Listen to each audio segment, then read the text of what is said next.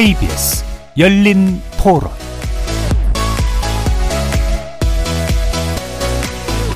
안녕하십니까. KBS 열린 토론 배종찬입니다.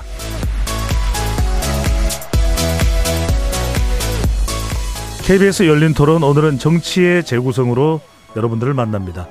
각 당의 공천 작업이 한창인데요.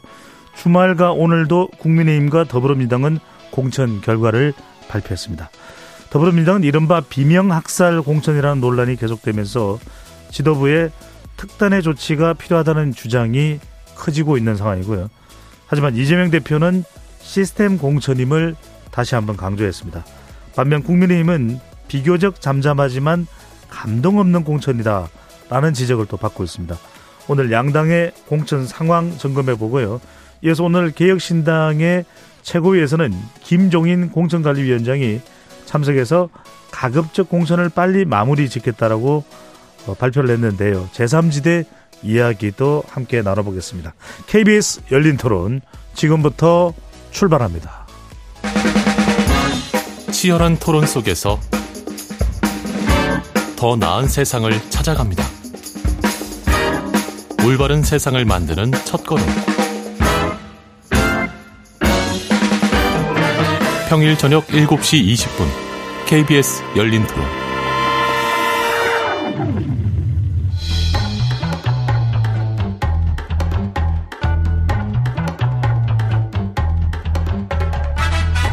정치를 바라보는 색다른 시선.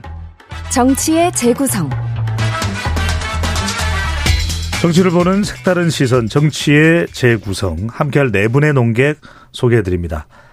백지원 전 국민의힘 선대본부 상근 부대변인 나오셨습니다. 어서 오십시오. 네, 안녕하세요. 백지원입니다. 하흥기 전 더불어민주당 상근 부대변인 나오셨습니다. 어서 오시고요. 안녕하세요. 하흥기입니다. 김준우 녹색정의당 상임대표 함께 하십니다. 어서 오십시오. 네, 안녕하세요. 녹색정의당 김주두입니다. 이기인 개혁신당 대변인 자리하셨습니다. 안녕하세요. 개혁신당 개혁신당 이기인입니다. 두 번 말씀하시네요. 홍보. KBS 열린 토론 문자로 참여하실 분은 샵 9730으로 의견 남겨주시고요. 단문 50원, 장문 100원의 정보 이용료가 붙습니다. KBS 1라디오의 모든 프로그램은 유튜브에서도 함께 할 수 있으니까요. 청취자분들 많이 유튜브로도 함께 들어와 주시면 좋겠습니다. 자, 어, 오늘 뭐 공천 이야기 안 할 수가 없습니다. 어, 민주당 상황부터 짚고 가겠습니다. 지금 국민의힘보다는 민주당에서 상당히 이 파장이라고 해야 되나요? 논란이라고 해야 되나요? 많은 이슈들이 터지고 있습니다. 어제 7차 공천에서 또 이야기가 있었고요. 오늘 또 전략 공천도 발표가 됐습니다. 어, 정청래, 서영교 등 친명은 단수 공천이다. 비명은 경선이다. 비명 학살 공천 논란이 계속되고 있고 오늘 분당갑에는 이광재 전 사무총장이 전략 공천되기도 했습니다. 자, 일단 이 부분부터 짚고 넘어가지 않을 수가 없는데, 그리고 방송인이죠. 안기령 씨가 또 단수 공천이 됐는데, 뭐 상당한 또 젊은이들 사이에 논란이 커지고 있습니다. 이재명 대표와 배우 차은우의 또 무슨 월드컵을 가졌다. 이상형 월드컵. 이상형 월드컵을 가졌다. 또 지금 한동훈 위원장도 이야기를 하고 있지만 그 부분이 또 각종 언론 보도에서 또 재소환이 됐습니다. 2년여 전에 이재명 대표의 뭐 코딱지를 떼주는 또 상황까지도 뭐 연출되는 이런 모습까지도 지적이 되고 있는데 그러다 보니까 뭐 공천 내용이 어떠냐 뭐 여론조사 뭐 비선 여론조사다 어쩌냐 이런 논란을 떠나서 상당히 좀 일파만파 커지고 있는 상황입니다. 하은기 전 부대변인 어떻게 보시는지요? 한심하고 유치하다고 생각해요. 안기령 부대변인이 뭐 정치적 역량이 모자라가지고 공천이 부적절하다면은 그건 뭐 논리적으로 내용이랑 사례를 가지고 비판하면 될 문제인 것 같고 네. 제가 봐도 도봉갑에 공천하는 것은 별로 맥락이 없어 보이긴 하지만 그것도 뭐 당의 판단이 있었겠죠. 근데 그거를 논리적으로 비판하는 게 아니라 집권 여당의 수장이라는 사람이 무슨 인터넷에서나 떠들 만한 음. 예능에서 웃자고 이야기한 장면 하나 갖고 와가지고 뭐 아첨꾼이 있네 없네 이런 얘기 하고 있잖아요. 근데 그렇게 따지면은 그 당의 오선 중진인 김영선 의원 이런 분들 보면은 그 막 이태원 참사 현장에서 어 유족들이 이 단식하고 있는데 그 같은 기간에 노량진 가서 수돗물 퍼먹고 이랬거든요. 그건 정치 활동입니까? 아참 아니고. 그리고 얼마 전에 본인이 직접 공천한 이수정 교수. 음. 이거 뭐 수원에 한동훈 비대위원장이 뜨니까 인파가 몰려가지고 육교가 흔들리더라. 이거는 뭐 다큐인가요? 아첨이 아니라 그렇잖아요. 음. 그리고 제가 많이 비판하는 장해찬 전 최고위원 그분은 아첨이 아니라 뭐 국민 눈높이에 딱 맞는 언행을 했기 때문에 그래서 그 정당이 gate keeping을 못하고 지금 경선 붙이고 그러나요? 똑같단 말이에요. 그 당도. 그래서 비판을 하려면은 집권 여당의 수장쯤 되면 내용과 사례와 논리를 가지고 해야 되는 거지. 음. 유치하게 무슨 차은우가 어쩌고 저쩌고 그 인터넷에나 떠들 만한 그런 얘기를 하고 있으니 집권 여당이 그런 자세로 국정을 운영하고 있으니까 나라가 이 모양인 꼴, 이 꼴인 거 아니냐. 네. 이런 말씀을 드리지 않을 수가 없습니다. 네. 어, 제가 주로 이제 토론의 끝부분에 말씀드린 경우가 많았습니다. 오늘은 어, 상당히 또 격렬한 토론이 예, 예상돼서 오늘 나온 패널들은 그듭 어, 자기가 소속된 어, 조직 내에서의 입장을 대변하는 내용들을 쓸수 있기 때문에 어, KBS의 공식적인 어, 내용과는 또 상관이 없다라는 무관하다는 점을 참고하고 들어주시면 좋을 것 같습니다. 그럼요. 자, 백지원 전 상근 부대변인은 어, 어떻게 보시는지요? 어, 사실 안규령 상금 부대변인의 전략 공천이 문제가 됐던 거는 도봉과 큰 연고가 없는 인재인데 그리고 대표적으로 친명으로 분류되는 인사가 전략 공천 받은 상황 때문인 것 같습니다. 어, 저도 뭐 과거 유튜브에서 이상형으로 차은우 씨를 언, 차은우 씨와 이재명 대표 중에 이재명 대표가 낫다라거나 이런 장면들이 네. 정치적으로 그렇게 큰 의미가 세, 있다고 생각하지는 않는데요. 음. 지금 그 정도로 극단적으로 친명이 아니면 제대로 공천을 받을 수 없다라는 공포감이라든지 그런 분열이 격화가 되고 있기 때문에 그런 과거의 장면들도 지금 논란의 지점에 있는 것 같고요. 사실 뭐 차은우라는 유명인 때문에 계속해서 정치권에서 재생산되고 있는 것 같습니다. 어떤 네. 어떤 정당은 논평도 쓰고 했는데 이런 식으로 음. 어, 연예인들이 정치권에서 언급되는 것을 굉장히 꺼려하기 때문에 좀 음. 주의해야 할 측면도 있는 것 같고요.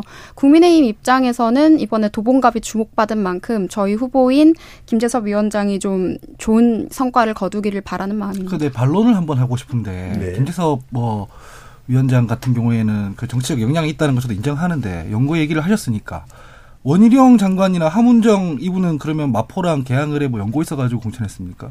아니잖아요. 다 당의 전략적 판단에 따라서 하는 거 아닙니까? 그러니까 실제로 부, 뭐 부적절한 인사를 공천했으면은 그 사람의 정치적 역량을 가지고 얘기하면 되는 거인데 그리고 연예인 얘기하면은 그 사실 국민의힘에서 이정재 씨랑 뭐밥 먹고 그런 게 제일 많이 나오는데 너무 억지란 얘기죠 저는 안기령 부대변인이 어디 공천 받고 이런 거 연고 따지고 뭐 연예인 따지고 이런 것들이 집권 여당에서 할 만한 얘기가 아니다 이런 네, 말씀드립니다. 그렇습니다.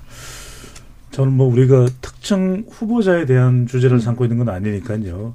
어, 김준우 김준우 대표께는 제가 사실 상, 하은기 전 상근 부대변인에게 부대변인에게 여쭤보고 싶었던 것은 물어보고 싶었던 것은 이재명 대표와 가까운 사람들이 속속 공천을 받는 것에 대해서 어떻게 판단하고 평가해야 될까 이 부분을 사실은 질문을 하려고 했던 것인데 네. 네 차은우가 나오니까 또 이야기가 엉뚱한 데로 간 것 같은데 의도하신 것 같은데. 그렇게 여쭤봤으면 저도 그렇게 대답했을 텐데. 네. 안규백 더불어민주당 전략공천 위원장이 시간이 없어서 내일쯤에는 결론을 내려야 된다고 했는데 임종석 전 비서실장에 대해서 이렇게까지 미뤄지고 또 미뤄지는 배경이 뭘까요?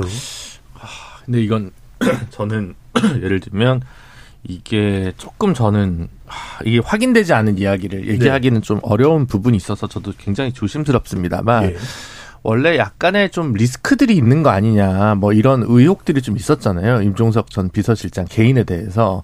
근데 이제 그게 워낙 오래전 일- 일이기 때문에 사실 뭐랄까 할까요? 사법 리스크라고 하기엔 아마 좀 시간적으로 동떨어져 있을 수도 있다고 생각해요. 근데 그런 점 때문에 사실은 뭐 노영민 비서실장이나 임종석 전 비서실장이나 이런 사람들 공천이 좀 어렵다고 봤는데 이거를 어 문명 갈등 프레임으로 되면서 노영민 전 비서실장 공천을 받았습니다. 네, 그래서 네. 그런 과정 속에서 이제 어쨌든 좀 오히려 프레임워크가 성공하면서 지금 이 임종석 어, 전 비서실장에게 뭐 지역구는 어디가 됐든 간에 공천을 주지 않으면 문명 갈등이 실제로 있는 것처럼 되는 곤란한 처지에 처해진 것 같다. 음. 그러면 이게 무슨 얘기냐면 거슬러 올라가서 노웅래 의원 컷오프를 지난주에 하지 않았습니까?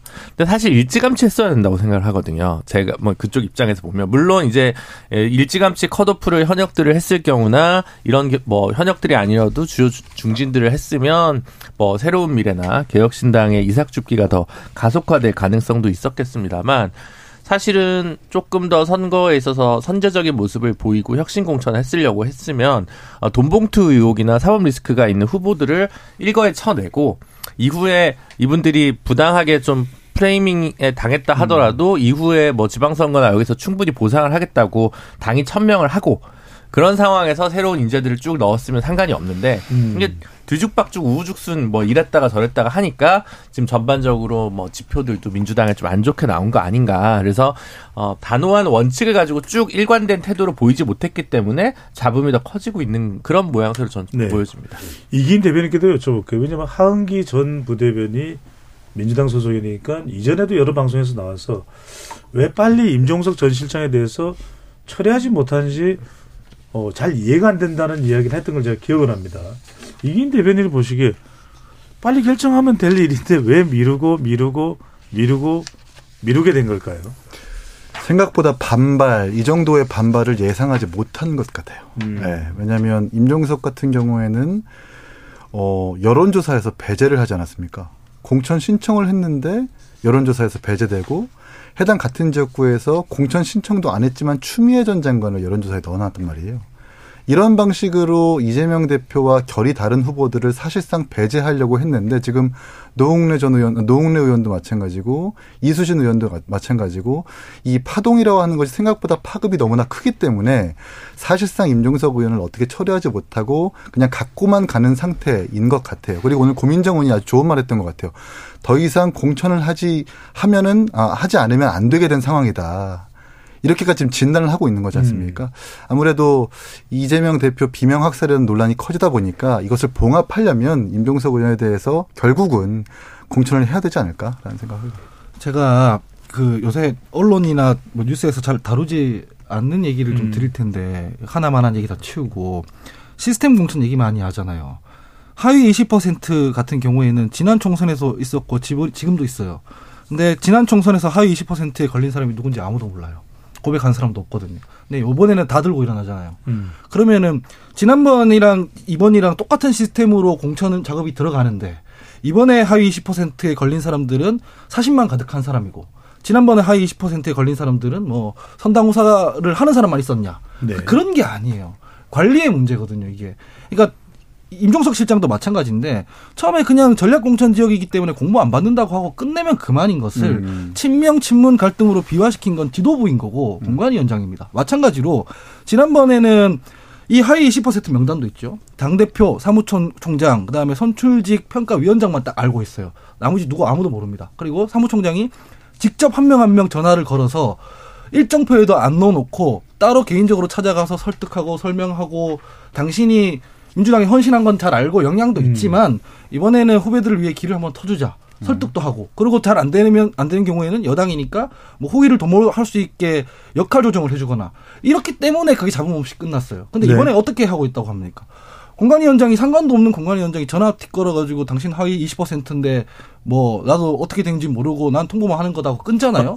이런 식으로 구조조정하고 공고사직하면 일반 노동자들도 파업하고 시위하고 난리가 납니다. 인생이 부정당하는 것 같기 때문에. 그래서 시스템 공천대로 하는데 지금 이 개별 의원들이 난리친다고만 볼 게 아니라 지도부가 지금 이 시스템 운영과 관리를 못하고 있다는 점에 음. 대해서 비판을 좀 당내에서도 해야 되는 겁니다. 하은기 전 부대변인께 확인차 다시 여쭤봅니다.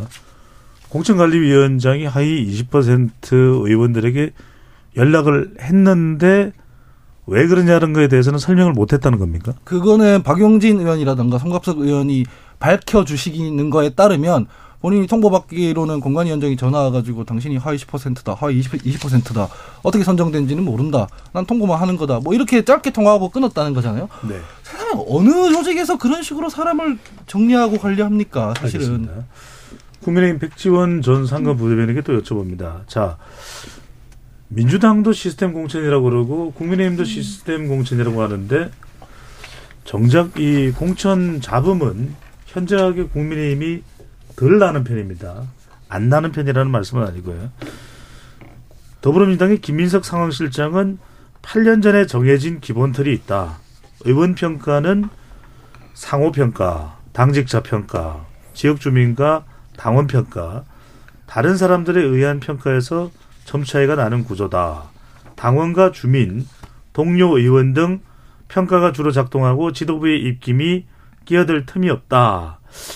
이렇게 이야기는 하고 있습니다만 계속해서 공천 파장은 퍼지고 서른 의원까지 곧 거짓 표명을 하겠다는 이야기가 나오는데 백지원 전 부대변이 보기에 국민의힘과 어떤 차이가 있길래 국민의힘은 좀 소리가 적게 나는 편이고 민주당 좀 소리가 크게 나는 이유가 뭘, 뭐라고 보시는지요? 네, 저는 컷오프된 민주당 노웅래 의원님의 발언이 참 인상이 깊었는데요. 금품 재판 받는 게 나 혼자냐 하고 단식 농성을 하셨습니다. 저는 금품 재판에서 국민들께서 한 번 놀라고 나 혼자냐에서 두 번 놀라셨을 것 같습니다. 민주당에서 지금 김민석 상황실장 본인부터 정치자금법 위반으로 확정 판결을 받은 분이신데 이런 분이 중책을 맡고 단수공천을 받은 상황에 대해서 지금 배제된 후보들이 분명히 반발을 가질 것이라는 생각이 들고요. 어, 국민의 도덕적 기준에 미치지 못하는 사람이 어떤 기준으로 평가하고 심사한다는 것인지 많은 여론들이 좀 공감하지 못하는 상황들인 것 같습니다.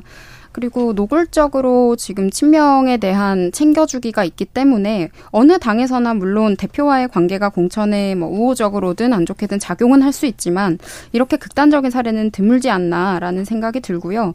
민주당의 분열은 사실 지금의 일만이 아니라 이미 현실화되어 있습니다. 공천 전부터 조국 신당이라든지 새로운 미래라든지 여러 갈래로 찢겨져 있는 상황이고 민주당에서 탈당을 하시는 의원들도 선택지가 지금 두 개가 더 있기 때문에 앞으로 분열이 조금 더 가속화될 것 같고요. 또 대표적인 비명 인사인 박용진 의원 또한 저는 네. 비명 행사의 피해자라는 생각이 드는데 박용진 의원의 해당 지역구에는 친명 자객이라는 정봉주 전 의원이 출마를 합니다. 그런데 이분은 예전에 DMZ 발목질에 밟으면 목발 경품으로 주자라는 발언을 할 정도로 DMZ 목함질의 피해 장병들에게 모독을 했다라는 논란도 있었고 뭐 미투 논란이라든지 여러 가지 문제가 많은 분인데 과연 이런 사람이 경선을 치를 자격이 있는가에 대해서도 비판이 있는 것 같고요. 어, 전체적으로 봤을 때 국민들이 공감하기 힘든 도덕적 기준을 갖고 있다라는 네. 점에서 아무래도 엄격하게 좀 비판이 있는 것 같습니다. 네.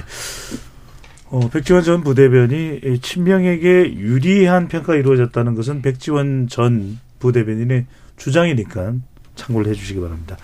자, 그런데 이제 김준우 상임 대표에게 궁금한 건 이런 부분입니다. 자, 김성한 인재영입위원회 간사가 평가 비중이 큰 의원 간 다면 평가, 당직자의 의원 평가, 권리당원과 일반 국민 여론조사 평가가 지난해 11월과 12월에 이루어졌다.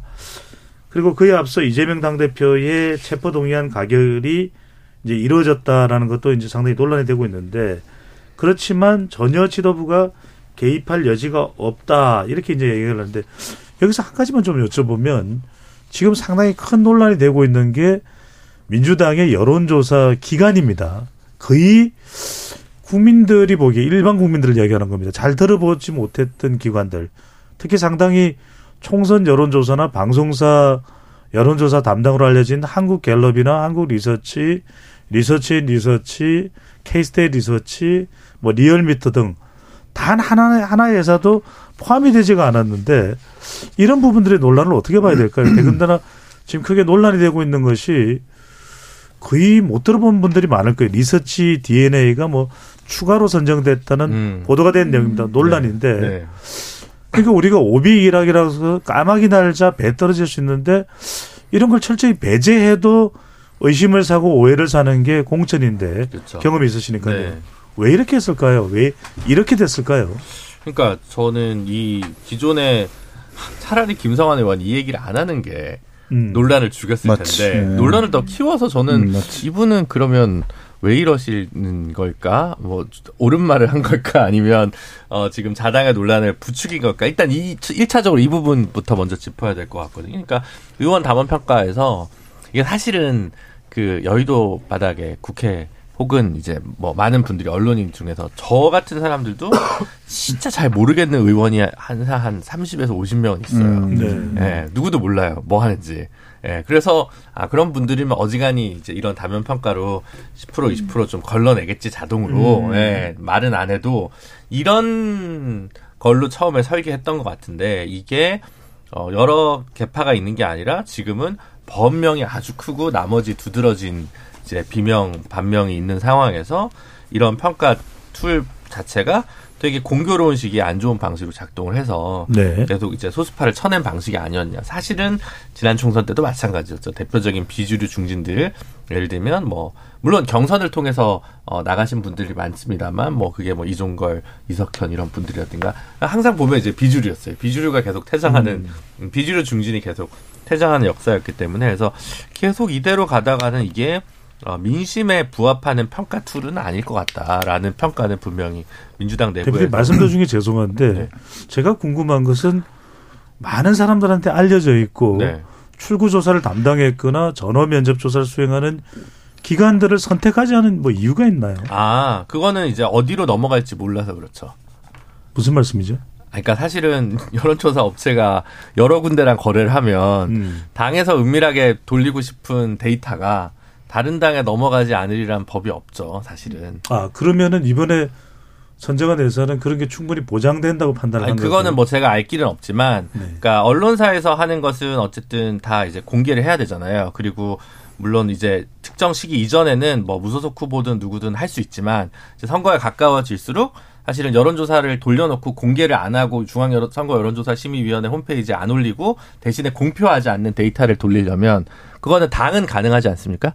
네, 당은 가능한데 이럴 때 이제 특정 업체들한테 맡기기가 좀 뭐 비밀이 새는 것에 대해서 별로 이제 보완을 요구했지 않았을까라고 하는 합리적 의심이 하나 들고 네. 두 번째는 나쁘게 보면 이 또한 어떤 특정한 뭐라고 할까 게이트나 이렇게 몰아주기 일감 몰아주기에 가능성이 있는 거 아니냐라는 의심을 반대파에서는 해볼 수는 있겠죠. 네. 제가 여쭤본 이유는 아직까지 언론에서 그 어, 궁금증에 대해서 충분히 설명하는 내용이 답변이 나오지 않아서 제가 한번 여쭤본 겁니다. 잘 아시지 않습니까? 더 훨씬 배종찬 그렇진 소장님께서 않고요. 자, 이기인 대변인에게는 궁금한 게 바로 이 부분을 지적을 합니다. 고민정 최고위원은 지도부 역할에 해이를 느낀다라며 오늘 최고위에 불참했는데 홍익표 원내대표가 바로 이 부분을 지적을 했거든요. 그래서 이 여론조사를 저런 조사 기관을 배제해야 된다라고 이야기를 했는데 어, 이 부분에 대해서 그러면 이제까지 조사한 내용을 어떻게 할 것이냐라고 하는 부분이 논란이 되자 강원도당 위원장이었던 김우영 어, 전 은평구청장이 상당히 홍익표 어, 원내대표를 좀 비판하고 나서 싸잡아 비판하는 듯한 그런 또 반발이 나왔어요. 이걸 가리켜서 어, 이재명 대표 측과 비 여론조사를 둘러싸고 홍익표 원내대표 간의 갈등이다는 이야기가 나는데 이거 어떻게 보십니까? 아니 뭐그 갈등은 당연히 뭐 누군가를 두둔하거나 두둔 방어해야 된다라거나 하는 구조 속에서 당연히 일어날 수 있는 정치적 어떤 분쟁이라고 보고요. 이 리서치 DNA라는 곳이 어떤 성남시에서 어떤 조사 수- 용역을 수행했냐면 성남시 시민 만족도 조사를 수행했었거든요. 음. 이제 이 용역의 성질이 이재명 시장이 있었을 때 가장 어 민감하게 생각하고 가장 중요하게 생각하는 용역 중에 하나입니다. 그 이제 무상복지에 대해서 시민들은 어떻게 판단하시느냐, 혹은 이재명 시장이 지금 공약 이행률은 어떻게 판단하시느냐에 따른 이런 평가들을 도출할 수 있는 수행 용역이란 말이에요. 음. 그 말인 즉 성남시청에서 과업지시서를 넣지 않겠습니까? 이렇게 저렇게 시청이 유리하게끔 과업지시서를 넣으면 그 과업지시에 맞게 걸맞는 결과를 도출해내는 용역사인 거예요, 사실은. 그렇게 봤을 때 한번 어 성남시에 대한 평가를 긍정적으로 도출해낸 용역사이기 때문에 이 용역사가 여론조사에서도 이재명 대표와 내지는 이재명 대표 측근들이 어 도출해내고자 하는 그 결과들을 유의미하게 뽑아낼 수 있다면 음. 당연히 그것을 발주할 수밖에 없겠죠. 그래서 이 여론조사 업체를 통해 가지고 손대지 않고 좀 심한 말을 하자면 다른 계파의 사람들을 사실상 차도살인하려는 그런 의도까지 아마 있지 않았을까. 그리고 그런 방식과 그런 속내를 알고 있기 때문에 지금 당내 반발이 많은 것은 아닌가라는 짐작을 해보게 됩니다. 어, 뭐 여론조사뿐만이 아닙니다. 이제 동작 동작구가 지역구인 이수진 의원은 같은 동작에 동작 갑인가요? 김병기 의원에 대해서 정치자금법 위반 의혹을 제기하면서 자신이 탈락한 게 해당 의혹을 당에 알렸기 때문인 것으로 본다. 이렇게 이제 반발하고 있는데 자 이수진 의원 반발 부분도 어떻게 봐야 될지 물론 잠깐만요 이재명 대표의 백현동 의혹에 대해서도 이제 거론을 한 바가 있었는데 지금 동작을은 누가 전략 공천이 됐든 누가 결정이 됐습니까? 아직 결정 안 된 걸로 알고. 그 일각에서 어 추미애 전 장관이 또 거론된다 그러면서 거론은 되고 있는 걸로 알고 있습니다. 이수진 의원을 걷어내고 추미애 전 장관이 웬 말이냐 이런 지적도 있습니다. 추미애 전장 아 추미애 전 장관 거론되는 부분 또 이수진 의원의 반응 어떻게 해석을 해야 될까요? 이수진 의원 께서는 요새 그 왜 젊은 사람들이 유행처럼 말하는 음. 인생의 좋은 경험이라 생각하고 열심히 인조경. 해야지 뭐 방법이 없다. 아니 왜냐면은 백현동 얘기니 뭐니 이런 것들이 음. 공천 탈락하고 지금 하고 있는 얘기잖아요. 이 설득력이 있겠습니까?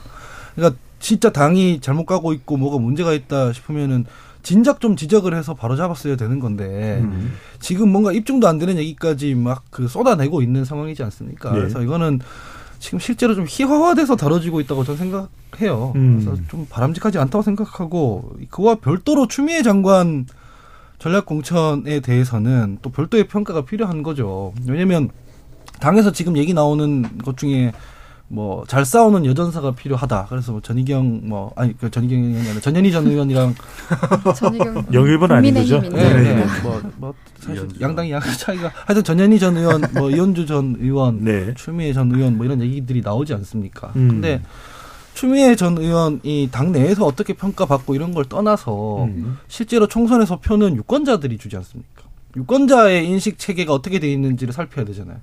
유권자들 상당수는 추미애 전 장관께서 뭐 장관 수행하면서 열심히 했는 것과 별개로 지금 대통령하고 계신 윤석열 검찰총장의 체급을 키워준 당사자라고 인식하는 유권자들이 아주 많습니다. 그러면 본선에서 표는 그 유권자들한테 받아야 하는데 유권자들의 인식과 정반대의 전략 공천을 하면 이게 총선 전략이 제대로 가고 있느냐라는 비판이 있을 수밖에 없는 것이고 음. 근데 그런 얘기를 용기 있게 하는 사람이 별로 없죠. 저 같은 사람 말고는 목 내놓고 다니는 사람 말고는 왜냐면은 워낙 팬덤이 강하니까요. 네. 근데 이런 식으로 공천 전체가 벌어지기 때문에 이게 비명이냐 친명이냐 문제가 아니라 실제로 본선 경쟁력이 있냐 없냐로 따져가면서 국민 눈높이에 맞춰야 하는데 음. 그게 전혀 안 보이기 때문에 지금 다들 난리가 나 있는 거고 지지율도 떨어지고 이런 거거든요. 지금이라도 방향을 좀 바꿀 필요가 있어 보입니다. 백지원 전 부대변인은 물론 우리가 남성 여성으로 가리는 건 아닙니다만 최근에 이재명 여전사 3인방 뭐 언론에서 만들어낸 명칭인지 모르겠습니다만 어, 전현희 전 국민권익위원회 위원장 추미애 전 장관 이현주 전 의원인데 국민의힘에도 소속이 돼 있었던 바가 어 있는 것으로 아는데 이렇게 여전사 3인방 이렇게 여성이 전면에 부각되는 부분에 대해서는 어떻게 보시는지요? 어, 민주당에서는 여성 우대 정책들을 지지한다거나 여성에 대한 할당 같은 것들을 적극적으로 시행하고 있는 정당이기 때문에 뭐 이게 새롭거나 뭐 놀라운 일은 아닌 것 같은데요. 다만 동작을의 추미애 전 의원이 이제 고려가 되고 있는 상황에 대해서는 어, 나경 국민의힘 나경원 전 의원이 여성 판사 출신이라고 해서 끼워 맞추기 식으로 좀 생각을 한 게 아닌가라는 생각이 들고요. 그리고 이현주 전 의원께서는 전투력이 높으신 분으로 평가를 받고는 있지만 글쎄요.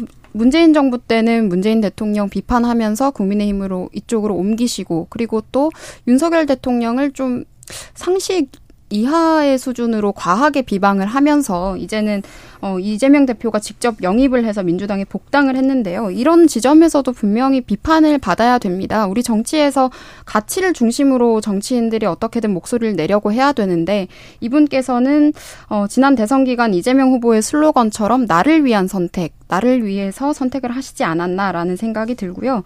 어, 친문계에서 특히 복당을 반대하고 비판을 하셨었는데 음. 문재인 정부에 대해서도 좀 어, 이- 이거는 뭐 납득할 수 없을 정도로 좀 과하게 비판을 한 측면이 있었기 때문에 분명히 그 정부와 그 세력에 일조를 했던 인원으로서 하기에는 좀 부적절한 발언들을 했기 때문에 네. 그런 반발도 당연해 보이고 앞으로 이현주 의원의 갈짓자 행보들이 좀 귀추가 주목이 됩니다. 또 다른 당 가실 수도 있을 것 같고요. 언제든지. 네, 그건 뭐 알 수는 없는 거니까요. 김준우 대표께 이렇게 여쭤봐야 될 것 같습니다. 지금 뭐 임종석 어, 전 음, 비서실장에 대해서는 민주당이 주저주저하면서 또 지난 4일, 2월 4일이었죠. 평산 책방을 방문했던 이재명 대표를 어, 극도로 또 환영을 했던 문재인 전 대통령인데 자신의 비서실장인 임종석 전 실장은 어, 공천이 미뤄지고 추미애 전 장관은 상당히 부각되는 모습. 또 임종석 전 비서실장 관련해서 지금 보도로 전해진 바입니다만 이해찬 전 대표가 상당히 경로했다.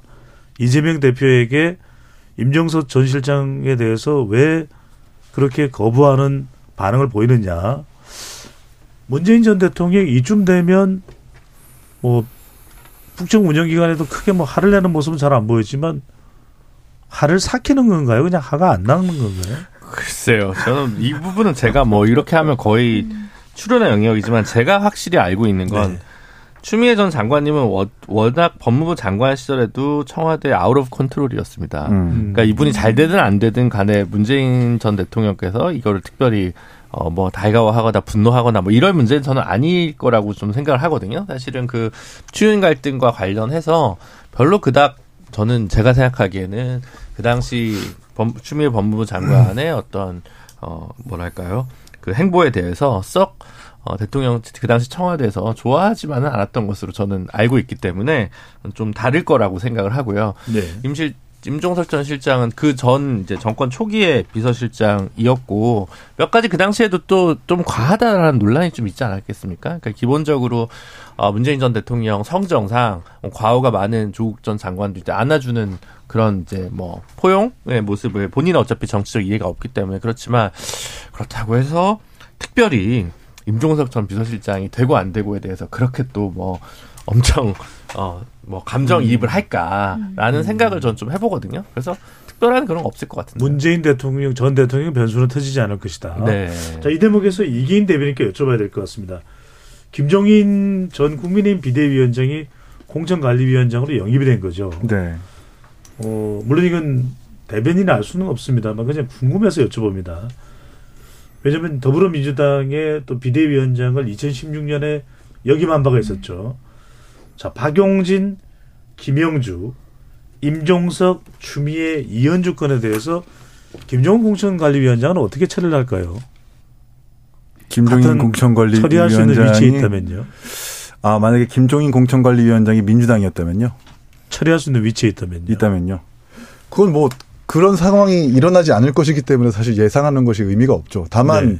민주당 비대위원장일 때 김종인 위원장이 컷오프 했었던 사람이 두 명인가 그랬는데 한 명이 누구였냐면 정청래 의원이었습니다. 사실상 많은 국민들에게 호감을 받지 않고 어, 비호감이라고 많이 지목됐던 정청래 의원을 용감하게 컷오프를 해서 지금은 정청래 의원은 뭐 단수공천 받았다고 얘기하면서 나도 그랬었다고 추억을 하긴 하지만 어쨌든 같은 잣대로 박영진 의원 내지는 이현주 의원 내지는 그렇게 공천 처리를 하지 않았을까 싶고 이현주 의원 같은 경우에는 사실 지금 너무 뭐 갈짓자 행보라고 하셨는데 너무 성정에 맞지 않아요 민주당의 성질과. 왜냐하면 친문 패권주의 비판하면서 사실 문재인 전 대통령을 내란죄로 고발하기도 한 사람인데 네. 이런 사람을 어 김종인 위원장이 만약에 처리할 수 있는 위치에 있었다면 받지 않지 않았을까라는 조심스러운 예상을 해봅니다. 네. 오늘 아침에 김종인 위원장께서 제 아침 라디오 인터뷰를 하는 거 제가 들었는데 어, 당신께서 2016년에 방금 말씀하신 민주당에서 비대위원장 지내던 시절 일화를 얘기해 주더라고요.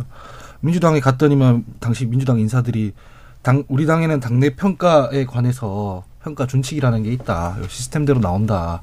하니까 김종인 위원장이 그걸 보고 실제로 맞지도 않은 얘기들 결론을 보면 다 틀린 얘기들 안 맞는 것들이 다 나오는데 무슨 평가 준칙이냐 한심하다 뭐 이런 얘기를 하더라고요.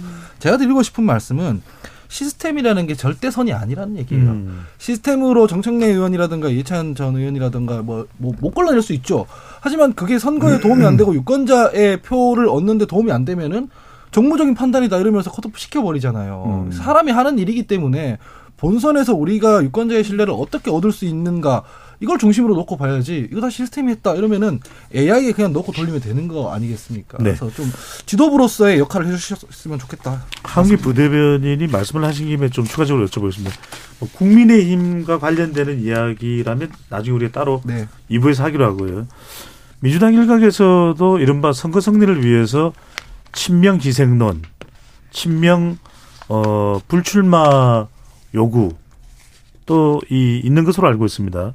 뭐 조정식 사무총장이나 정성호 의원들, 어 이재명 대표도 가뜩이나 여론에 상당한 압박을 받고 있는 상황에서 좀 중진 결단을 내야 되는 것 아니냐 친명 희생론이 나오고 있는데 이건 어떻게 보시는지요? 정무적 판단이라는 게 그런 겁니다. 이를테면은 이해찬 대표가 불출마 선언한 상태로 혁신 공천을 했고 문재인 대표 같은 경우에도 후퇴하고 난 뒤에 불출마 선언하고 난 뒤에 공천했지 않습니까? 원래 자기 파야를 날려놓고 이 소위 집도를 하기 시작하면은 반발을 잘 못해요. 나도 기득권 내려놨으니까 당신들도 기득권 내려놔라 있으니까. 근데 친명에 해당하는 분들 책임 있는 분들은 다 출마하는 상태고 뭐 단수 공천 받고 이러는데 반대파에 대해서만 혁신 공천하겠다고 하면은 그리고 왜 그 농담처럼 나오지 않습니까? 어떤 분이 뭐 비명의 가죽을 뭐 벗겨서 뭐 친명의 가죽 잠바 만든다 이런 비판이 나오는 거예요. 그래서 네.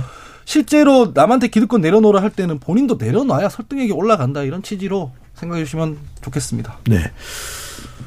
김준호 상임대표 보기에는 지금 국민의 힘은 잠시 뒤에 얘기를 나누겠지만 민주당의 경우에는 올드보이가 있습니다. 박지원 전 국정원장, 정동영 전 장관. 아직 공천 최종 결과가 안 나왔죠? 네, 그렇습니다. 이분들은 어떻게 될까요? 근데 저는 뭐 그냥 경선 붙여주는 게 맞다고 생각하거든요. 더 이상 잡음을 안 만들려고 하면. 근데 이제 천정배 전 장관 같은 경우는 본인이 이제 연초에 접으셨고 두 분 남아 있는데 부담이 될 수도 있겠지만 제가 생각하기엔 이분들 어차피 호남에서 선거하시는 분들이고 정말 개인적으로 뭐 타 당의 공천에서 제가 이래저래 하긴 그렇지만 추미애 전 장관보다 훨씬 리스크가 적다고 생각합니다. 이 두 분이 당선되거나 네. 아, 본선에 진출하는 것이 그런 면에서 봤을 때는 뭐 이제 다만 이제 현역들이랑 싸우는 거잖아요. 정동현 전 장관도 음. 김성주 의원이랑 싸우던가요? 그렇, 그렇기 때문에 그냥 뭐 어차피 이분들이 나름 이제 이재명 대표랑 어느 정도 코드를 맞추고 있는 부분은 뭐 주지의 사실입니다만 뭐 경선은 붙여줄 수 있는 거 아니냐 라고 저는 생각하고 있습니다. 네. 박지원 전 국정원장이 공천 관련돼서 한마디 했습니다. 몇 마디를 했습니다. 올드보이 나는 윤석열 장관이 키운 새순이다라고 얘기를 했고요. 임종석 전 비서실장에 대해서는 이긴다면 보내야 한다. 라는 말을 했습니다. 자, 이긴, 어, 개혁신당입니다. 대변인에게 어, 일부 끝으로 질문을 하고 백지원 전 부대변인에게 왜 질문 안 하세요 이런 또 항의가 있었기 때문에 2부 시작하자마자 바로 득달같이 내가 질문을 드리도록 하겠습니다. 자 김민석 더불어민주당 상황실장이 공천 논란 한두 주 아니면 잠잠해질 것이다 이렇게 장담을 했는데 불과 총선이 이제 40여일밖에 남지 않았습니다. 어, 그렇게 그냥 쉽게 사라질 정도의 공천 갈등으로 보는지 아닐 것으로 보는지 이긴 대변인은 제3자적 입장에서는 어떻게 보시는지요? 잠잠해질 리가 없고요. 아마 심하면 심했지 덜 하지는 않을 겁니다. 왜냐하면 사실 노웅래 전 의원 같은 경우에는 자신의 사법적 리스크를 빗대 가지고 이재명 대표에게 형평성이 없다고 비, 비난하지만 사실 노웅래 의원 같은 경우에는 일찌감치 컷오프가 됐었어야 되는 거거든요. 음. 왜냐하면 본인도 사선 의원이기도 하고 본인의 지역구에서 부친께서 오선 국회의원 하시기도 하셨고 구청장을 두 번이나 하셨습니다. 사실상 임기로 따지면 거의 50년을 부자가 거의 그 한 지역구에서 국회의원을 했었다는 네. 거잖아요. 그러면 해당 지역구 구민들한테 다른 선택지도 드려야 되는 것이 마땅하고 음. 후배들에게 길을 열어줘야 되는 건데 그래서 저는 그런 입장에서 봤을 때는 잘한 컷오프라고 저는 사실 평가를 하는데 근데 실제로 많은 후보자들이 어, 열심히 뛰고 있는 가운데 뒤늦게 전략 공천이 결정이 돼서 뭐 뛰었던 후보자들이 낭패스럽다라는 반응까지 나오고 있습니다. 그것도 그렇죠. 아니 그래서 사실 이런 잘한 결정인데도 불구하고 너무 좀 과도하고 폭력적인 이 비명 학살이라는 이 프레임 때문에 음. 정상적인 공천마저도 쉽게 이의 제기가 되고 논란이 있을 수밖에 없는 지금 구조인 것 같습니다. 그렇게 봤을 때 김민석 의원이라든지 앞으로의 남은 공천들, 특히 친문 인사들에 대한 공천을 어떻게 처리할지에 대한 것들도 잠잠해질 여지는 분명히 없을 것이다. 이렇게 평가합니다. 알겠습니다. 지금 여러분께서는 KBS 열린 토론과 함께하고 계십니다. 유튜브에 들어가셔서 KBS 1라디오 또는 KBS 열린 토론을 검색하시면 바로 토론하는 수 있습니다. 방송을 듣고 계신 여러분이 시민 농객입니다.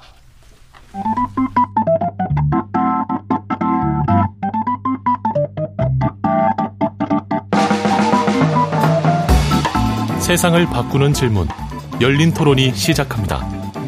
KBS 열린 토론은 언제나 열려 있습니다. 단문 50원, 장문 100원의 유료 문자 샵 9730. 그리고 KBS 어플리케이션 콩으로 여러분의 의견을 남겨주세요. KBS 열린 토론 2부 이어가겠습니다. 정치의 재구성입니다. 하흥기 전 더불어민주당 상근 부대변인, 김준우 녹색정의당 상임대표, 이기인 개혁신당 대변인, 박지원, 아, 죄송합니다. 백지원, 네. 큰일 날 뻔했네요. 백지원 전 국민의힘 선, 어, 선대본부 상근 부대변인과 함께하고 있습니다. 일부에서는 공천 자금으로 논란이 되고 있는 더불어민주당 상황이 어떤지 자세하게 짚어봤고요. 2부에서는 국민의힘 공천 상황 또 각자 도생의 길로 접어든 제3지대 상황을 살펴보도록 하겠습니다. 자, 약속했던 대로 어 박지원 아닙니다. 백지원 전 상근 부대변인에게 여쭤봅니다. 자, 오늘도 단수 공천 발표가 있었고요. 또 오늘 발표를 보면 윤석열 대통령의 대통령실 참모인 이원모 전 인사비서관도 용인의 공천이 됐나요? 네. 건성동 의원도 뭐 한때 이제 윤핵관으로 불리었는데 본인은 아니다. 이렇게 또 주장을 하, 하기도 했습니다. 건성동 의원이 또 공- 공천이 됐는데 자, 이 국민의힘 공천을 보는 대체적인 시각은 조용한 공천인데 뭐 더불어민주당과 비교를 해보면 근데 뭐 특별하게 혁신적인 내용이 있느냐 권성동 의원도 공천받고 대통령실의 이원모 주진우 비서관들도 전 비서관들 다 공천받은 거 아니냐 이 부분에 대해서는 어떻게 보시는지요? 어, 민주당이 지금 매일매일 일면을 장식할 정도로 분열이 좀 심각하다 보니까 대비되어서 좀 조용해 보이는 것 같은데요. 어, 공천 확정자만 조명해서 친윤 골라내고 용산 골라낼 수도 있겠지만 그런 프레임은 좀 부적절해 보입니다. 그리고 이번 경선 결과에서 용산 출신 행정관들도 좀 탈락을 하기도 했었고요. 음, 권성동 의원의 단수 공천이나 이원모 인사비서관의 사례는 함께 카테고리로 묶기는 조금 다른 상황인 것 같은데요. 네. 권성동 의원은 무소속으로 출마한 이력과 삼선 이상 동일 지역구 때문에 감점을 좀 크게 받았는데도 타 예비 후보들과 지지율에서 격차가 매우 컸던 것으로 확인이 됩니다. 그래서 공천 룰에 따라서 단수 공천으로 확정이 된 것이고 이런 친윤 프레임이 저희 당에서 오랫동안 있어 왔기 때문에 오히려 감점 요소거나 불이익으로 작용했을 가능성이 있고요. 이것 때문에 공천에서 권성동 의원이 이득을 보, 보았다고 보기는 어려운 것 같습니다. 그리고 이원무 비서관 같은 경우에는 원래 강남 출마를 좀 희망했던 것으로 아는데 당에서 적절히 용인으로 이동을 시킨 것 같아요. 그리고 용인은 민주당 의원의 지금 현역 지역구기 때문에 어, 강남 출마와 용인 출마는 좀 성격이 분명히 다른 것 같습니다. 조금 더 도전적인 시도를 해보려고 했던 것이 반영된 지점인 것 같고요. 네. 음, 우리 정부의 우리 정부의 탄생과 당의 승리를 위해서 꾸준히 기여해온 인재들에 대해서 무조건 친윤 프레임으로 어, 뭔가 불이익을 줘야 된다라고 이야기할 이유는 없는 것 같습니다. 그래서 저는 개파에는 관계없이 본인의 역량 따라서 차분하게 평가를 잘 이루었으면 좋겠습니다. 네. 김준우 대표는 어떻게 보십니까? 민주당에 비해서는 조용하다. 그래서 민주당은 공천 파장, 이른바 국민의힘은 무난한 공천 이렇게 해석할 수도 있지만 또 더 깊숙이 들여다가 보, 들여다 보면 특별한 큰 변화를 어, 이끌어내지는 못하는 공천이다라는 비판도 받을 법한데 어떻게 보시는지요? 그러니까 뭐 약간은 근데 어쨌든 본인들 뜻과는 달리 이제 청와대 출신이나 검사 출신들 같은 경우 약간의 희생을 보고는 있어요. 음. 네, 이제 뭐 박민식 전 장관도 다들 알다시피 부산 강서 전재수 의원 무서워서 분당으로 올라가려 그랬는데 분당에서 안 돼가지고 지금 영등포로 이제 다 또 가는 거죠.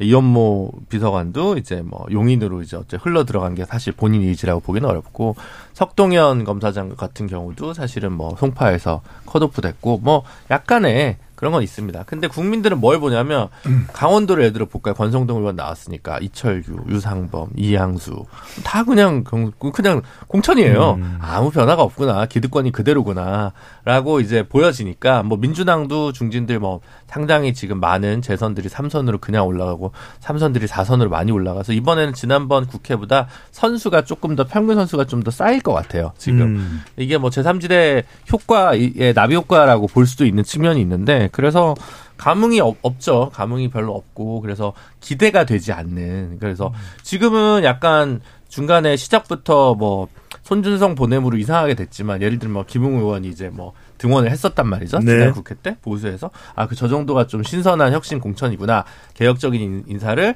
그래도 나름 양지라고 할수 있는 송파에 넣었구나 이런 게좀 음. 각인이 된단 말이에요. 기억이. 근데 지금 그런 기, 그런 게 없어요. 그런 게 없고 아. 그 지난번 지난주에도 말씀드렸지만 뭐 이경 전 장관, 뭐 그다음 이해운 전 의원, 그다음 누구죠? 저기 이영 전 장관입니다. 아, 이영, 아, 죄송합니다. 이영 전 장관, 어, 저기, 이해운 전 의원, 하태경 의원인가? 셋이 네. 성동에서 붙나요? 그럼 이제, 성동. 예, 중부 서로, 성동 서로? 그러면. 한강 벨트에서 의리입니다. 네. 여기가 좀 낫다라고 하는 데만 몰려 있는 거고, 나머지 험지를 딱 가는 것도 없고, 양지에다가, 어, 좀, 어, 이 사람을? 이렇게 좋은데, 야, 뭔가 의미가 있는, 이런 게 안 보이기 때문에 감동이 전혀 없다는 거죠. 그 공천이라는 걸 보고 사람들이 흔히 칼질이라고 하잖아요. 이 칼질이라는 게 뭔 얘기냐면 집도거든요. 집도. 이 섬세하게 상, 그 환부를 찢어서 음. 문제되는 환부는 도려내고 마지막에 이제 꼼꼼하게 봉합하고 2차 감염이 일어나지 않게 해야 거기 이제 새살도 돋아나고 새로운 세포도 오고 이렇게 해서 재기능을 한다 이런 건데 민주당 같은 경우에는 이 집도를 안 하고 막 찍고 있죠 이 칼질을. 이 이거는 집도가 아니라 그럼 숙, 숙청인 거거든요. 이게 문제인데 그럼 국민의힘은 어떻게 하고 있냐면 수술 자체를 안 해요. 이 문제가 있든 없든 그냥 다 현역한테 공천 줘버리거든요. 음. 항생제 먹이고 있으면서 자기가 잘한 공천이라고 자화자찬해요. 아까 뭐 우리 이긴 대변인 평소 그 지난번에 지적해 주셨지만은 이만희 의원 이분 단수 공천 받았는데 이태원 참사 현장에 대해서 뭐 각시탈의 음모가 있었다 이런 얘기는 하고 돌아다니는 사람이고 김성원 의원 단수 공천 받았거든요. 네. 역대급 수해 현장 가가지고 비나 더 왔으면 좋겠다 사진 잘 나오게 이런 얘기했던 사람입니다. 이분들이 무슨 의정 활동에 대해서 평가를 받았길래 음. 단수 공천이 되냔 말이죠. 제가 봤을 때는 정치적으로 두 가지 뇌관이 있는데 하나는 개혁신당을 비롯한 제3지대죠. 이쪽에 지지율이 올라가고 현역 의원이 컷오프 되면 저쪽으로 이탈할 수 있으니까 최대한 밀었던 내관이 하나 있는 거고 두 번째는 김건희 특별법에 대해서 이 이탈표가 생길 수가 있어요. 음. 현역 의원들 컷오프 시켜버리면 뭐 공천에선 탈락하더라도 어쨌든 임기는 남아있으니까 반란표가 생길 수 있잖아요. 이거 관리가 필요해서 아무것도 안 하고 그냥 원래 현역 의원들을 다, 다 공천 줘버렸기 때문에 이 잡음이 없는 거거든요. 음. 근데 말씀을 드리는 거죠. 어쨌든 공천 하다 보면 누군가는 물러나야 되고 누군가는 다시 새로운 사람이 와야 하는 건데 이런 작업을 하나도 안 했는데 이게 잡음이 없다는 이유만으로 잘했다고 하는 게 어느 국민이 납득하겠으며 그 착시 효과를 만들어주고 있는 건 물론 민주당이기 때문에 저희가 네. 반성은 해야겠습니다만 알겠습니다. 전혀 국민 눈높이에 맞는 공천을 하고 있는 건 아닙니다. 네. 백지원 전 부대변인이 반론이 있을 수 있으니까 반론이 있으면 하시고 바로 그 다음에 이기인 대변인으로 가겠습니다. 네, 저는 현역 물갈이론에 대해서는 조금 공감을 하기가 어려운 지점이 현역이라고 해서 이유 없이 불이익을 줄 상황은 아니라고 생각을 하거든요. 앞으로 당이 운영될 때 중진의 역할이 있고 초선의 역할이 있는 것이고 그래서 저는 경쟁력을 담보하고 지역 구민의 지지를 받는 후보들을 현역이라고 해서 컷오프한다거나 뭐 물러나라고 압박을 준다거나 이런 것들은 오히려 차별적인 지점이 될 수 있다라는 생각이 들고요.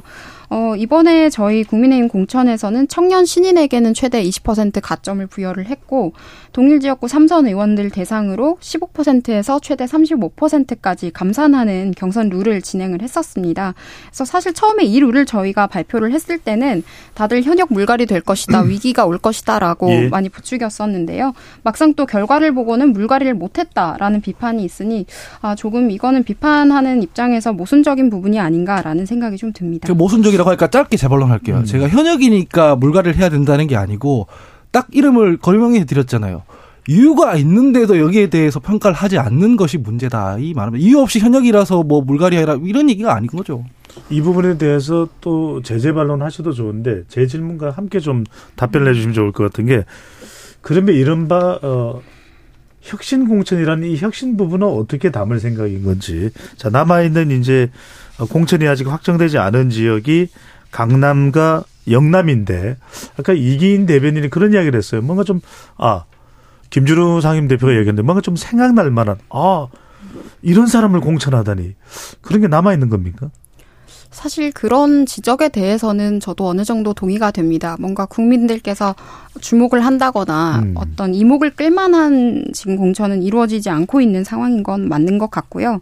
어, 다만 저희가 아까 현역에 관련해서 한 번 더 말씀을 드리면 이번에 창원시 진해구의 이달권 의원께서는 불출마 선언을 하셨습니다. 어. 네, 지금 현역 재선 의원인데도 후배들에게 길을 터주겠다라고 불출마 선언을 하셨고요. 전 행정부 장관 출신이죠. 네, 이런 분들도 계시다는 점을 한번 말씀드리고 싶고 지금 아쉬운 점이 있습니다. 김연아 전 의원에 대해서는 재검토 중인 상황에 있고요. 여러 가지로 좀 최대한 당의 정무적인 상황을 고려하되 좀 국민이 납득할 수 있는 공천을 하기 위해서 최선을 다하고 있다라고 말씀드립니다. 알겠습니다.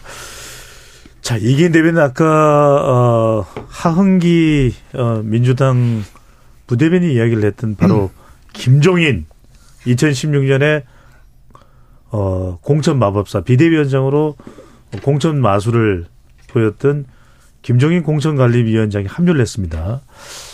자, 뭐, 뭐 달라지나요? 이제 공천에 어떤 마법이 동원되는 건가요? 뭐 공천 마법은 마법을 부리는 마법사한테 물어보셔야 돼가지고 제가 잘 모르고 네. 어쨌든 지금까지 합당과 결렬에 따른 후유증을 빨리 봉합하려는 것 그리고 저희가 각 당에 있는 대변인들이나 인사들이 양당의 공천을 마구 비판하지 않습니까? 예. 근데 오늘 김종인 위원장님 나와서 말씀하시더라고요. 그 당의 사정이니까 그거는 그 사람들의 공천이니 그것들을 지적하는 건 예의가 아니다. 그런 평가 자체를 하지 말아라. 아, 타당에 대해서. 예, 이렇게 말씀하시더라고요. 저는 그걸 네. 보고 좀 머리를 탁 쳤습니다. 그러니까 사실 그런 것들을 굳이 평가할 것이 아니라 우리부터 잘하자라는 저희의 초심을 다시 새겨주시는 것에 큰 역할을 하고 계시다. 네. 그리고 앞으로 우리 당명처럼 개혁신당의 그 개혁이라는 것에 어떤 국민들이 원하는 것을 담아낼 것인가에 대해서 앞으로 의제를 좀 발표하실 예정인 것 같아요. 네. 그래서 좀 더 지켜봐 주셨으면 좋겠다는 말씀 드립니다. 이기인 대변인 토론 나가지 말라 이 주문은 아니죠. 그렇습니다. 네. 자, 20석을 목표로 했는데 그 20석의 구체적인 보관 보관이 있는 겁니까? 아무래도 지금 오늘 오전 최고위원회에서 이준석 대표가 밝혔듯이 지역구 출마자들이 지금 7, 80명 정도로 늘어났고 김종인 위원장을 영입하게 되면서 어 지방부터 시작해서 전국의 많은 분들이 출마 문의가 쇄도하고 있습니다. 네. 네, 확실히 합당이 결렬됐을 때보다 훨씬 더 많은 관심을 갖게 됐기 때문에 그러한 장점들을 봤을 때, 어, 이 교섭단체가 가능하다라는 좀 희망을 가지고 계신 것 같고, 교섭단체라는 그 기준이라는 게 사실 양당에서 마구 싸울 때 중간에서 거중조정자로서의 역할이 꼭 필요하다고 인식을 하시는 것 같아요. 아마 음. 그런 의미에서 말씀하시지 않았을까 싶습니다. 네. 그래도 어, 교섭단체 20석을 약속했기 때문에 상당히 선거 결과가 총선 결과가 김종인 위원장이 김종인 박사의 이미지에도 심대한 또 영향을 줄 것 같은데 김준우 상임 대표에게는 이게 궁금합니다. 왜 이낙연 전 총리도 안 된다고 했던 이준석 대표가 김종인 공천관리위원장을 받아들인 걸까요? 친해서? 네. 친하잖아요, 원래. 아니, 원래 김종인 위원장이 계속 얘기했던 게 금태섭, 이준석 둘이 같이 해서 신당 만들어서 해라, 라고 주문했다는 건 여의도에 뭐 비밀도 아니고 누구나 아는 거고, 결국은 이제 뭐, 그렇게 된 셈이죠. 그러니까 본인이 이제 해놓으신 이야기들이 있으니까 다시는 안 한다고 하다가 뭐 이제 다시는 뭐 총선 그런 거는 안 한다고 하다가 이제 또 본인 말 꺾고 거짓말 하고 이제 다시 한 건데 이분도 이게 중독이라서 총선을 그냥 지나가실 수가 없는 거예요. 선거를 지나가실 수 없어요. 이제 이런 거 그만한다고 몇 번을 얘기했어요. 국민 앞에서. 그러면 음. 사과를 하고 시작을 해야 되는데 그냥 딴청을 피워요. 그냥 노예한 어르신이고 이걸 잘하시는 건 알겠는데 모르겠어요. 이거는 왜냐면 그동안에 이제 거대 정당에 있는 걸 하다가 이제 작은 정당에 있는 걸 하는 건 되게 다른 거거든요. 그러니까 예를 들어 어 정말 예를 들어 축구로 치면 뭐 펩이나 뭐 클럽처럼 이제 되게 연봉을 많이 많은 선수를 가지고 이제 잘하는 감독과 음. 그다음에 박항서 감독처럼 이제 베트남 축구를 이제 좀 언더독을 좀 더 키우는 거랑 이게 또 다르잖아요. 성장형이랑 달라서 이런 작은 살림을 해보신 적이 없으셔가지고 얼마나 능력을 발휘하실지는 잘 모르겠는데 다만 저는 뭐 그 이제 그냥 오히려 이준석 대표가 어쨌든 이제 핵심 정치인이니까 이제는 그 김종인이라는 그림자를 다시 불러옴으로써 본인이 정치적으로 성숙했다는 모습을 오히려 못 보여준 거 아닌가. 음. 그런 부분에서 차라리 이번에 두 발로 본인 두 발로 섰어야 되는데 위기의 순간이 오니까 어른에게 SOS를 치는 모습이 별로 본인한테 그렇게 플러스는 아니지 않았을까라는 생각이 들어요. 이기인 대변인 뭐 할 말이 있을 것 같은데. 아니 뭐 김종인 위원장을 영입한 배경에 있어서는 사실 모든 당에서 뭐 공이 인정하시는 분이기 때문에 음. 예, 뭐그 영입을 한 거고 또 김종인 위원장이 위기 때마다 항상 어 이른바 좀 칼질을 잘하는 분인데 뭐 물론 다른 당보다 인적 게 없잖아요. 거기는. 인적 자원이 그렇게 풍부하지 않아서 본인도 그렇게 이야기하고 있지만 네. 뭐 이준석 대표의 어떤 뭐 문제가 있으니까 김종인 위원장을 영입해 가지고 이 문제를 모면한다라는 뭐 그런 차원은 아니고요. 김종인 위원장을 통해 가지고 이준석 대표가 생각하지 못했던 개혁의 의제들, 개혁의 아젠다들을 조금 더 뻗어 나가게끔 하는 효과가 있을 것이다. 짧게, 짧게만 이기인 대변인 궁금해서 여쭤보는데 다른 사람은 그토록 잘 안 맞고 낯을 가리는데 김종인 박사와는 유독 잘 맞는 뭐 이유가 특별한 이유가 있습니까? 이준석 대표가요? 예. 이준석 대표가 되게 안 쓰는 위원장을 향수를 향수를 쓰나요? 존경, 존경하고요. 그리고 이낙연 예 무슨 말씀하시는 거예요? 아주 궁금해서요. 아, 예. 이낙연 대표님이 갔으니까 김종인 위원장 온다 이런 기준은 아니었고요. 네. 이낙연 대표 전에도 가기 전에도 김종인 위원장은 늘상 안 하겠다라고 말씀하셨는데 음. 이준석 대표와 어, 지도부가 삼고초려 십고초려 해가지고 어렵게 모신 거고 김종인 위원장이 2012년 비대위에 들어설 때부터 지금까지 일관된 하나의 기준이 있다면 이준석 대표가 잘 되는 방향이면 네. 어디든지 함께 돕겠다라는 한 것이 항상 아. 있었습니다.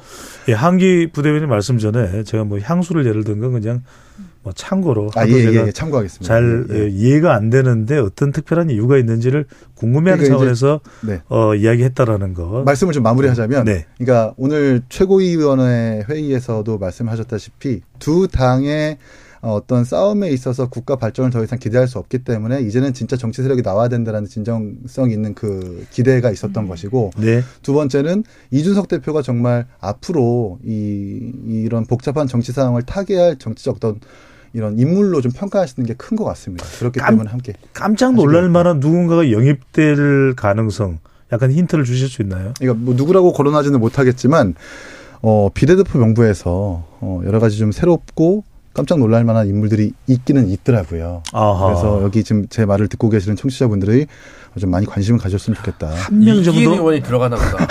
그럼 제가 진짜 깜짝 놀랄 것 같아요. 한 명 정도만 이야기해 주실 수 있나요? 아니, 그러면 제가 대변인이기 때문에 네. 지도부라면 제가 말씀을 드릴 수 있었는데. 네, 한기 전 의원. 원래 공간위원장 1순위는 함익병 원장님이라고 들었는데 그게 잘 안 돼서 이제 김종인 위원장으로 이제 선회했다고 저는 알고 있어요. 아, 방송인 함익병 이- 어, 의사- 의사입니까? 의사죠, 아. 의사인가요? 예, 네. 예, 그렇게 알고 있고 그다음에 이준석 대표가 낯을 가리는 사람 사실 아니에요. 잘 지내고 그러거든요, 사람들이랑. 다만 뭐 자기 건드리면 이제 불같이 화를 내는 어떤 그런 거일 뿐인데 제가 이제 똑같이 토요일에 그 방송할 때 천하람 위원장이 거의 비슷한 취지의 얘기를 하더라고요. 예. 이 보수에서는 김종인 위원장이 약간 드래곤볼처럼 여기는 경향이 있다. 그러니까 어떤 정당이 흉가가 되면 어쩔 줄을 몰라 하다가 김종인 위원장이 오면은 뭐든지 다 해결이 될 거다. 약간 소원 빌면 다 해결되는 것처럼 이렇게 마치 생- 그 예. 반지의 제왕이 내- 나왔던 누군가를 떠올리게 만드네. 예, 그래서 사실상 흉가를 잘 인테리어한 커리어는 있는 게 사실이잖아요. 민주당이 흉가였을 때 잘 인테리어해서 멀쩡하게 흘러가게 하고 뭐 국민의힘이 흉가였을 때는 또 잘 인테리어하고. 그래서 지금 개혁신당 흉가 아닙니까 흉가. 흉가 빨리 뜯어 고치려고 불렀다. 흉가는 또 뭡니까? 증축공사 잘못해가지고 지금 예, 막 예. 그벽 허물어지고 천장 무너지고 하니까 이거 위원장께서 잘 공사하려고 오셨다. 2017년 대선 때는 뭔가 나서셔서 해보려고 했는데 잘 안 됐잖아요. 예. 그러니까 이제 제3지대에서 원래 잘 하신 적이 없어가지고. 미래통합당 때. 네. 그렇군요. 자, 백지원 전 부대변인, 어, 이준석 대표에 대해서도 일절 별 언급을 하지 않는 한동훈 위원장입니다. 김종인 위원장과 관련해서 뭐, 당 내에서 뭐 언급이 있나요? 글쎄요, 제가 따로 당내 언급사항을 알고 있는 내용들은 없고요. 네. 다만 아까 흉가 표현은 저는 조금 동의하기가 어려운 게 저는 음. 박근혜 대통령이나 문재인 대통령이 본인들의 경쟁력 없이 김종인 위원장과 함께했다는 이유로 당선됐다고 생각은 하지 않습니다. 김종인 위원장이 안 계셨더라도 그 두 분은 아마 그 시기에 선택을 받았을 것 같고요. 네. 어, 그리고 개혁신당에 대해서 지금 낙관론적인 이야기를 많이 해주셨는데, 저는 개혁신당이 지금 넘어야 할 산은 본인들의 정체성을 좀 명확히 하는 것인 것 같습니다. 음. 지금 많이 언론 보도도 되고 비판받고 있는 지점은 이준석 대표와 이준석 도살자가 함께 한다. 그리고 반페미와 어, radical 페미가 함께 한다. 이런 여러 가지 서로 상충되는 점들이 있는데 이런 지점을 어떻게 극복을 할 것인가라는 것이 좀 어, 우리가 주목해 볼 만한 부분인 것 같고요. 네. 그리고 오늘 대통령제 4년 중임제 전환을 이제 공약으로 발표를 했는데 저는 뜬금없는 개헌 어젠다는 종종 위기에 몰렸을 때 정치권에서 많이 사용하는 것으로 좀 여기고는 하는데요. 그래서 지금 이런 것들이 어떤 개혁을 말하는 것인지 전체적으로 좀 일관성이 불분명하다라는 점을 말씀드리고 싶고 음. 어, 김종인의 이준석이라는 이미지가 굳어졌을 때 이준석이란 정치인 개인에게 과연 이것이 득일까 실일까도 좀 고민이 됩니다. 계속 이미 당 대표를 했던 사람이 계속 누군가의 아래에 있는 이미지로 소비가 된다면 그건 또 개인 적으로는 부정적일 수 있겠다라는 생각을 합니다. 네. 그래도, 어, 김종인 효과, 김종인 매직 그런 이야기를 참 많이 하거든요. 의식되거나 뭐 신경 쓰이지는 않나요? 국민 힘 입장에서는요. 글쎄요, 지금은 딱히 여론은 없는 것 같고요. 아까 말씀하셨듯이 비례 명부가 어떤 분이 나올지는 좀 궁금합니다. 근데 제가 아까 말씀드렸는데 2017년에 김종인 비대위원장이 대선 출마한 다음에 10일도 안 돼서 접었거든요. 음. 그리고 안철수 대표 지지했다가 잘 안 됐단 말이에요. 제가 그 얘기를 한 거예요. 제3지대에게. 저, 미래통합당이 도 아니라. 음. 저도 흉가 얘기를 한게 네.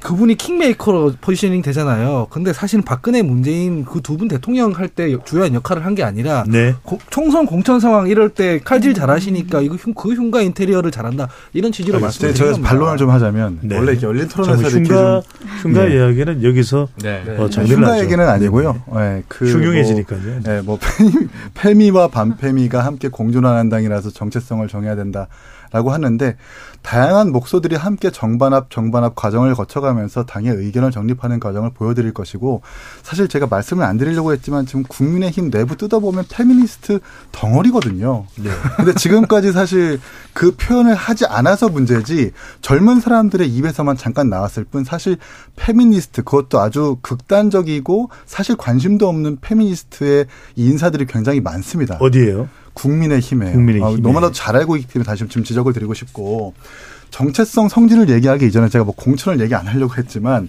음. 김성원 이만희 의원도 마찬가지지만 어제 이제 경선 7, 어, 1차 경선 결과에서 아시다시피 음. 피감 기관으로부터 1천억 원의 계약 수주 의혹을 받았던 박덕흠 의원이라든지 그리고 뭐 지역구 시의원들한테 후원금을 나눠받은 의혹의 충주의 삼선 의원이라든지 문제가 되는 모든 의원들은 지금 전부 다 단수 공천을 받거나 경선에 붙여지고 있거든요. 음. 그리고 지난 전당대회에서 사실 연판장을 돌렸었던 뭐 모모 의원들, TK, PK의 모모 의원들은 싸그리 전부 다 경선 내지는 예. 단수 공천을 받고 있기 때문에 제발 국민의힘 인사들에게 말하고 싶은 건 거울부터 보시라. 이렇게 말씀드리고 싶습니다. 한기 네. 전 부대변인에게 이거 좀 여쭤봐야 될 것 같아요. 네. 자, 어쨌든 서른 의원도 하위 평가를 받았나요? 네. 어, 조만간 거치 표명을 하겠다라고 얘기를 하고 있는데 뭐 무소속으로 가게 될지 다른 당으로 가게 될지 어, 새로운 미래 합류 가능성도 점쳐지고 있고 전직 민주당 의원 출신 인사들이 또 새로운 미, 미래에 또 몸담고 있는 의원들이 있죠. 네. 또 현직인 김정민 의원도 있고요. 현역 의원인데 자 이렇게 새로운 미래로 합류하는 의원들 수도권의 출마 가능성 상당히 다수가 될 수 있다는 진단도 나오니 이건 어떻게 보시는가요? 정당이라는 그릇이 되게 중요해요. 정당이 멀쩡하게 굴러갈 때는 저 같은 대변인들이 와서 멀쩡하게 얘기할 수 있는 거고 음. 정당이 멀쩡하게 안 굴러갈 때는 제가 멀쩡하게 얘기해 버리면 내부 총질이 돼 버리거든요. 네. 이게 무슨 얘기냐면 3% 지지율 얻는 정당과 3% 지지율 얻는 정당이 합친다고 6% 되는 거 아니잖아요. 그 전문가시니까 잘 아시잖아요. 오히려 마이너스가 돼서 1%가 될 수도 있잖아요. 마찬가지인 게 서른 의원이든 누구든 간에 본인 개인의 경쟁력이 뭐 이를테면 한 5 정도 된다.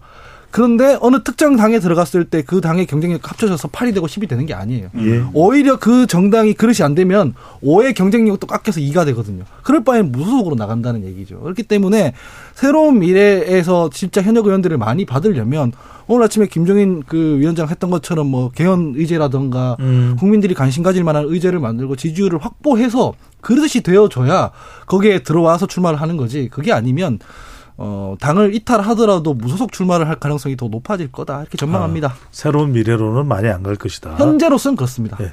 녹색 정의당도 신경 쓰이는 당이 있을 건데 계획신당도 마찬가지일 텐데 최근에 어 제가 별도로 지지율은 말씀을 안 드립니다. 이건 뭐 개요다 말씀을 드려야 돼서 상당히 조국 신당이 주목받고 있다.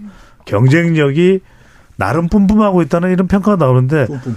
녹색 정의당 입장에서 볼 때는 어 신장식 변호사도 어 조국 신당의 1호 인재 영입이 됐고요. 또 황운하 의원, 소병철 의원도 조국 신당에 가는 거 아니냐 이렇게 점쳐지기도 그 관련되는 보도가 있어서 말씀드린 겁니다. 이렇게 될 경우에 또 지금 현재의 경쟁력도 어 상당하다라는 평가도 나오긴 하는데 어떻게 보시는지요? 근데 뭐 조국 신당 같은 경우는 이제 이건 교차 투표층이 아니에요. 그냥 이 지지율은 그냥 민주당의 전통 지지층에서 일부가 이제 왔다 갔다 한다고 저는 음, 보거든요. 음. 말하자면 그래서 기존에 예를 들면 민주당과 진보 정당, 민주당과 제3지대를 왔다 갔다 해서 고민하던 투표랑은 항상 약간 좀 다른 것 같아요. 지금 나오는 각종 지표들이 그리고 이런 지표들 같은 경우 그래서 그 개혁신당에서 한번 경험해봤지만 이게 지금 현재 그 뭐랄까 컨벤션 효과여 가지고 이게 조금 거품은 조금 저는 더 빠질 거라고 생각을 하고 있고요. 음. 어 공천에 있어서 뭐 승부가 나겠습니다만 지역구에서는 특별히 이제 저는 승부 보지 않을 거라고 보고 있습니다. 그냥 물론 호남에서는 크- 크게 부담 없이 하겠지만 어, 황운하 의원처럼 대전에서 격전지 같은 경우에 오히려 이쪽은 확실하게 민주당과 친근한 노선이기 때문에 네. 예, 그런 일은 없을 것 같고 네 알겠습니다. 이긴 대변인은 한 30초 들을 수 있는데 일각에서는 개혁신당보다 조국신당이 낫다 이런 평가도 나옵니다. 뭐 여론조사에 근거해 가지고 뭐 이렇게 더 많이 곽광받고 관심 받는다라는 평가가 있는 것 같은데 이준석 신당으로 여론조사 돌렸을 때 이렇게 직관적으로 받아들여지기 때문에 높게 응답되는 것 그리고 지금은 조국 신당으로 지금 응답되는 것에 있어서 직관의 어떤 차이가 있는 것 같습니다. 아마 당명이 정해지고 어 본격적인 창당 작업에 들어가게 된다면 아마도 제3지대 안에서 경쟁할 수 있는 구도가 짜여질 수밖에 없지 않나 싶습니다. 네. 네. 자, 두 분께는 20초씩밖에 못 들을 것 같은데 지금 뭐 공천이 아직 다 마무리된 건 아닙니다만 여전히 여성과 청년 공천은 참 부족하다. 이런 비판을 여전히 받고 있습니다. 이 부분에 대해서 황기 전 부대변인부터요. 여성과 청년이 실력이 없겠죠. 그 뭐 억지로 할당해서 될 일은 아니고 본인들이 알아서 잘 커서 지지를 받아야 된다 생각하고 아마 이번 총선에서는 진보당, 기본소득당, 이 위성정당 있지 않습니까? 민주당 지지층이 내 표로 진보당 인사들 표 당선되는 거 싫어가지고 많이 분산이 될 거예요. 아까 저, 그 김준우 대표와 그. 전망과 달리. 자, 백지원 전 부대변인도 15초 정도요. 네. 네. 어, 국민의힘이 지금 강남이나 특정 지역구에 대해서 국민 추천제를 좀 검토를 하고 있는데요. 지금 아직 검토 사항이라서 어떤 내용이 구체적으로 잡혔는지 모르지만 이 새로운 시도가 잘 운영된다면 네, 그동안 당에 대해서 어, 저희가 갖고 있었던 정형화된 틀을 깰수 네. 있는 시도가 될 것 같습니다. KBS 열린 토론 이것으로 마무리하겠습니다. 지금까지 배종찬이었습니다.